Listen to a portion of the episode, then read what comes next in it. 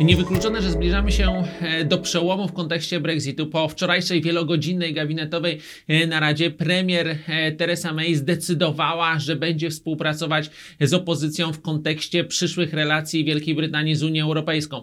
To oznacza najprawdopodobniej łagodniejszy Brexit, przynajmniej Unię celną z Brukselą, a to również oznacza praktycznie likwidację problemów związanych z backstopem.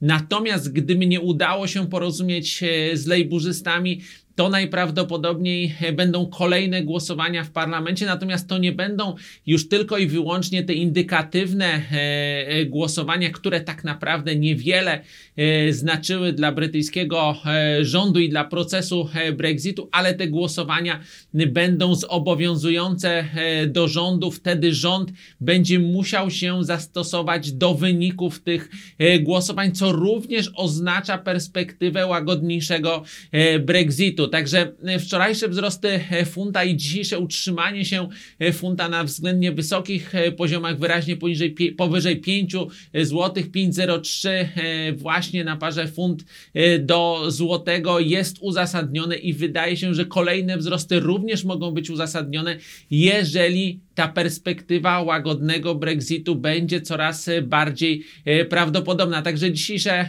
rozmowy z opozycją i kolejne plany mogą być znowu ważne dla funta. Natomiast globalny sentyment Także jest o poranku e, dobry. To z kolei efekt e, doniesień prasowych, e, że jesteśmy coraz bliżej porozumienia handlowego USA-Chiny. To wspiera notowania głównej pary walutowej. To pomaga euro, bo jak wiadomo, strefa euro jest znacznie bardziej uzależniona od koniunktury w Chinach niż Stany Zjednoczone. Także to wyjście powyżej granicy 1,12 na euro dolarze także jest uzasadnione wydarzeniami właśnie związanymi e, z Chinami. W kontekście złotego mamy cały czas e, spokój, okolice 4,30 na euro złotym. Dzisiaj mamy posiedzenie Rady Polityki Pieniężnej.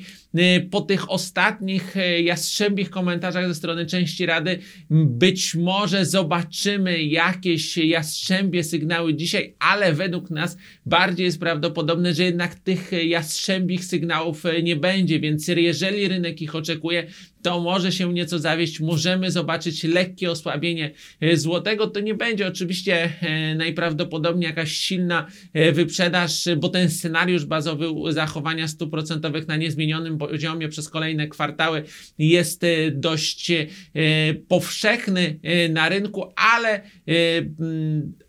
ale odpowiedź ze strony ogółu Rady na te ostatnie jastrzębie e, komentarze, jeżeli ona będzie łagodna, jeżeli ona będzie nadal sugerować e, neutralną politykę e, pieniężną, to właśnie może nieco zaszkodzić złotemu po południu.